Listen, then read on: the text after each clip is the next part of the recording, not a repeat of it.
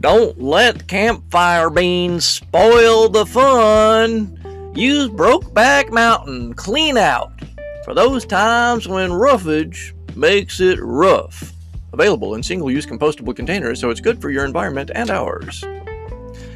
Hey, this is Paul Bright, and I'm here asking the question Is gay more than sex? So you may scoff at my question Is gay more than sex? But defining all the ways we're gay beyond swapping bodily fluids is. Uh, it's tricky. At the time that I made my first movies, you know, all the straights that I encountered assumed that I was shooting porn. Oh, a gay movie. Is filming porn legal? And I was in Texas, so it's more conservative than, say, California or New York. But because I was hungering for legitimacy, for, you know, for acceptance in Austin, Texas, and a community of independent filmmakers you know, I got very defensive and shot down their assumptions uh, and was assuring them that my films had no nudity at all. And in fact, the first two movies had no nudity at all. Um, and yet I was releasing movies into the gay market, which it turns out really wanted nudity.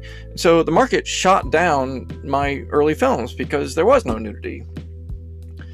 Uh, at some point during making these early movies, I tested this gay male market by setting up a booth at IML, the uh, International Male Leather Group of folks in Chicago, and it was like basically a leather fuck party, and there were thousands and thousands of testosterone driven men there. It happens every Memorial weekend in Chicago. Well, okay, it didn't happen this last year, but anyway. Um, I'm there and I've got my movies laid out, and I've got other movies from my distributor, Waterbearer Films, laid out there on the table, and I don't think I sold a single one.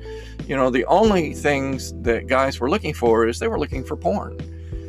So once in a while, I would get an email from someone who had seen one of my movies, and that person would thank me for not putting dick in my flick. But, you know, those emails were really rare. I wanted to get deeper into the gay market. I mean, I wanted to make more sales, and I started slipping little glimpses of peckers into my next couple of movies. But but these films still conformed to Netflix regulations. There was no hard cock. Netflix absolutely positively would not allow, and probably still doesn't allow, hard dick in any of their films. If it's soft, it's okay. And yet, you know, movie sales of DVDs still continue to decline. Well, during this time, you know, DVD sales were starting to drop off the cliff dramatically. At about this time, this was 2009 ish, 2008, 2009, another filmmaker, Todd Verow, who was also handled by my distributor, Waterbearer, um, he was very, very prolific. He made many more feature films than I do. Um, but he approached these drooping market returns with a totally different viewpoint, a very different angle. He started filming hardcore fucking movies. And they weren't porn, they were still his narrative feature films, but there were scenes in them in which we saw graphic, absolutely graphic sex. And of course, these movies wouldn't be allowed on Netflix, but his movies were selling on other platforms.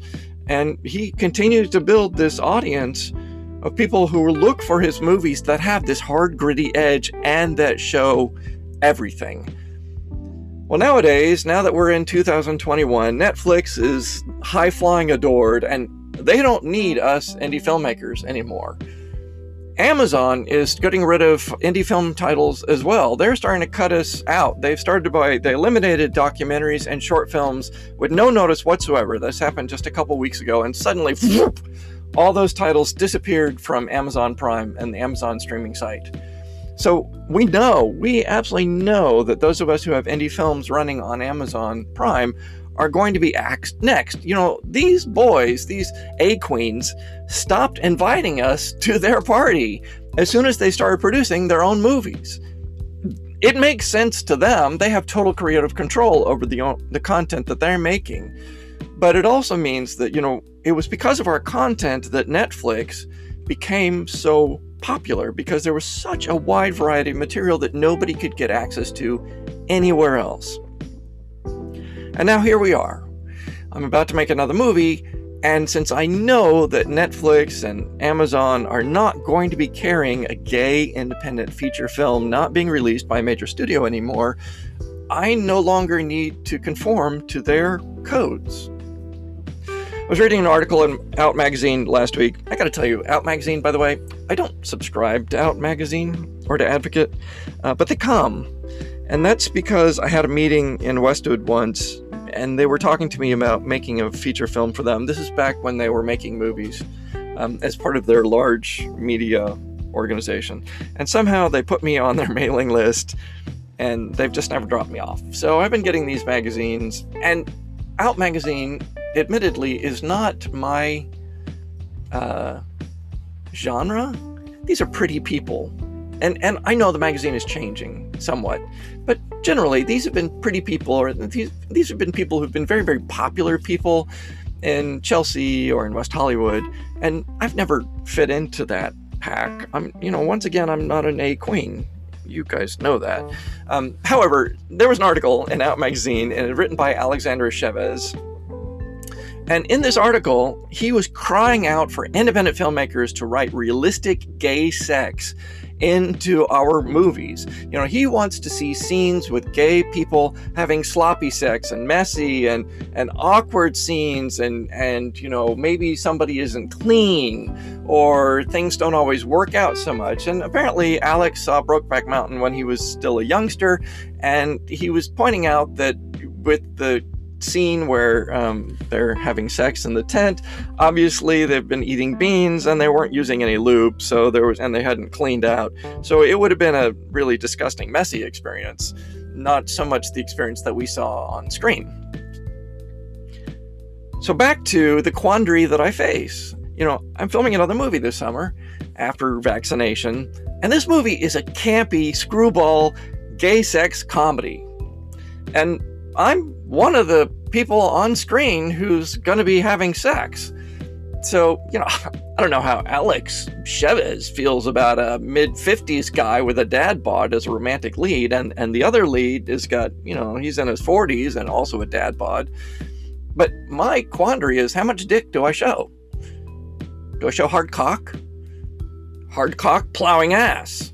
Blowjobs, rim jobs. You know, this is a feature film are you, as the audience, going to lose respect for me after you see my equipment in action? Or are you going to buy the movie and then screen share it on Newtumble? It's not a question of the movie having gratuitous sex, by the way. We're not just throwing in fucking to make it qualify for a R hard R rating. This is a sex comedy. You know, the story and the movie involves sexual relations. And so far, my co star has agreed to go all the way on camera. So, at what point do I draw the line between art and porn? And if I were to draw that line between art and porn, aren't I being repressively judgmental? Since we're all living our own porn movies. Yeah. I think there's a lot more to being gay than just the sex that we have. And all along, you know, my movies have attempted to be showing the many different experiences that we have that are very unique to gay men that are not related to our sex life.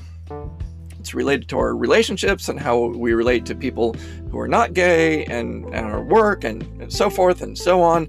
And yet, you know, I still, after all these years, can't define a universal gay experience or even a universal feeling about what it is to be gay beyond the desire to intimately touch another man.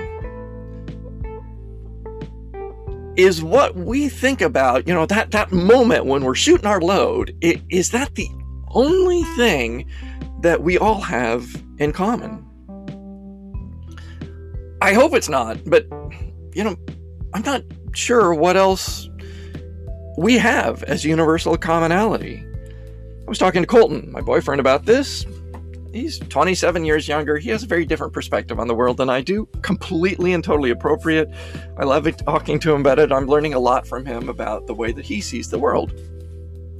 And he was telling me that he thinks that what gay men all have in common is that at some point early on, when we were figuring out that we are not straight, that we hated the fact that we were gay. So his thought is that we all have this underlying hatred of who we came to be, and then most of us who came out then became very staunchly, defensively gay. Uh, and yet, I have met, I know men, especially men born in the 90s, who were completely and totally embraced by their family all the way along.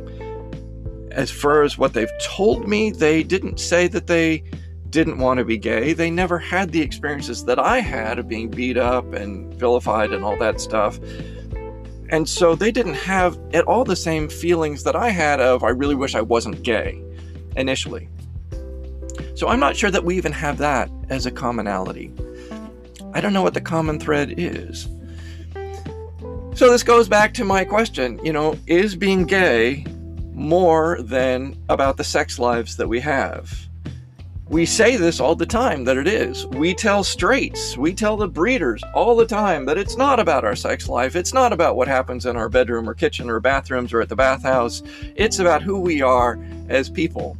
And yes, I've read these reports and studies saying that gay men tend to be more intellectually intelligent, more socially intelligent in navigating uh, social situations.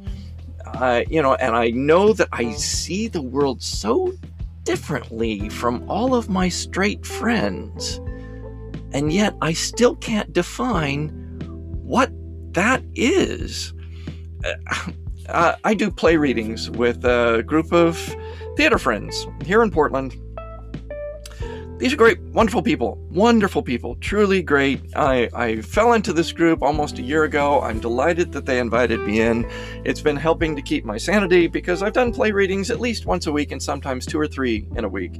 And um, these are plays that are roles that I probably would never even get to play on stage, and I certainly wouldn't be able to get to play three roles in a week. So these have been fantastic experiences. But this past week, we read the play Sordid Lives. And uh, of the cast of people who were reading this play, I was the only gay man. And I believe, but I'm not sure, but I believe that two of the other performers there were lesbian.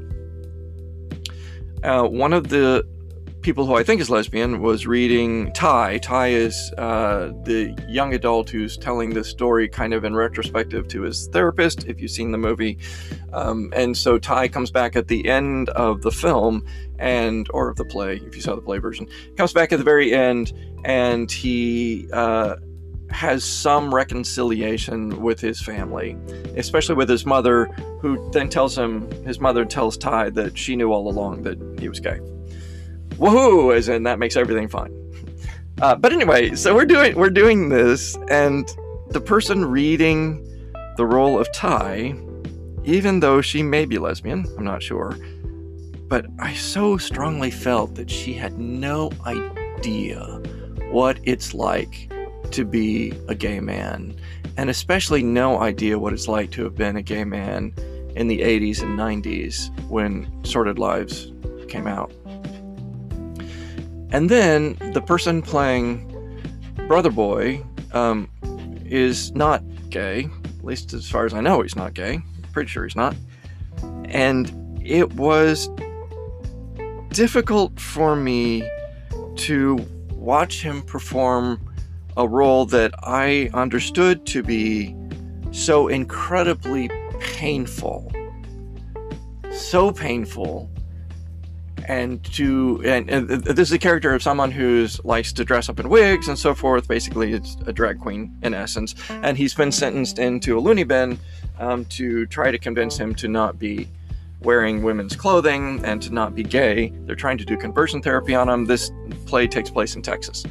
And so there's even a scene in the movie or in the play near the end where the therapist is I mean it's very campy, very very campy. And the therapist is screaming, you know, the female therapist is screaming at brother boy, "Fuck me! I want you to fuck me! Take me right now!" Right? And so we we do this whole scene and the performers are playing this very seriously. They didn't recognize that this is gay camp.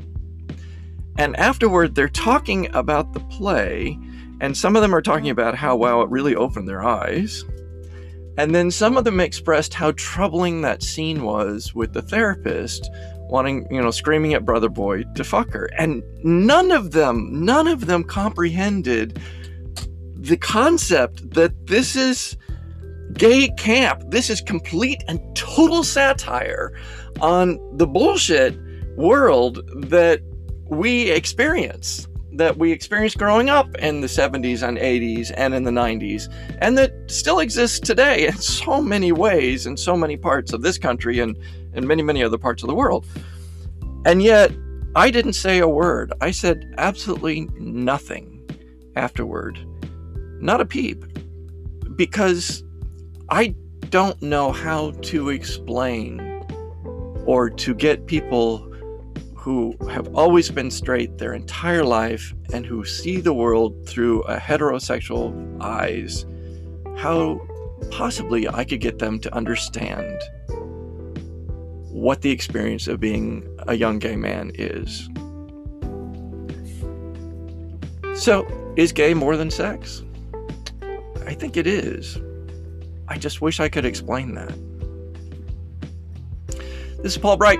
Uh, you can catch my blog at paulbrightfilms.com or you can catch movies that I've made at paulbrightfilms.com. You've probably seen them. If you haven't, swing on by paulbrightfilms.com and I've got links to all the feature films out there and many short films and lots of tub talks, which are little comedy vignettes and all kinds of uh, fun and queer and gay male related content. Uh, y'all take care of yourselves this week. We're starting to head into the spring. We're getting longer days, and it looks like maybe, possibly, COVID is starting to get under some control with the rollout of these vaccines. So maybe our lives will return somewhat this summer. It's been a long year. You guys take care of yourselves, and I look forward to talking to you next week.